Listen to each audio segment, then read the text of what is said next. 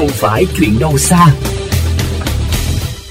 Thưa quý vị, người dân hay cộng đồng dân cư là một trong những đối tượng chịu tác động trực tiếp nhất của ô nhiễm môi trường. Họ cũng là những người có thể nắm bắt nhanh nhất những biểu hiện bất thường về môi trường quanh khu vực mình định cư sinh sống.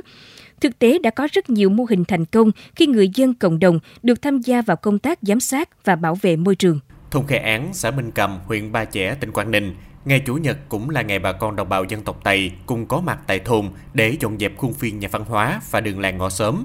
Chị Triệu Ngọc Lan chia sẻ. Cuối tuần ờ, thì ờ, chúng tôi cũng có phân ra các cái tổ nhóm trong thôn để để mà dọn vệ sinh môi trường. Mỗi một tổ nhóm là chia ra 5 nhóm thì ờ, mỗi một cái ngõ đi, đấy là là một tổ để mà dọn vệ sinh.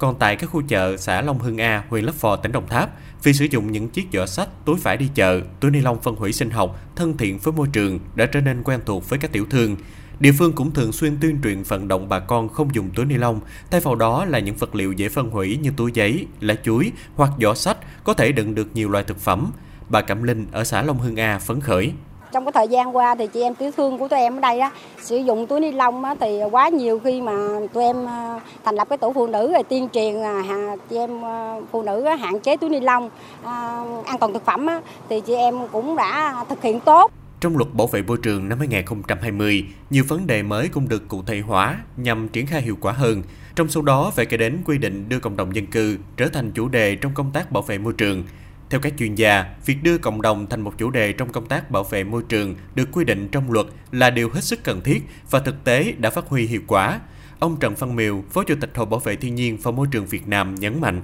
Luật có quy định cộng đồng dân cư thì anh có quyền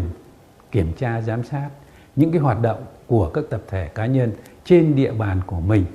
Thế thì rõ ràng đây là một cái quy định rất là tiến bộ để thấy rằng là cộng đồng dân cư đấy là tai mắt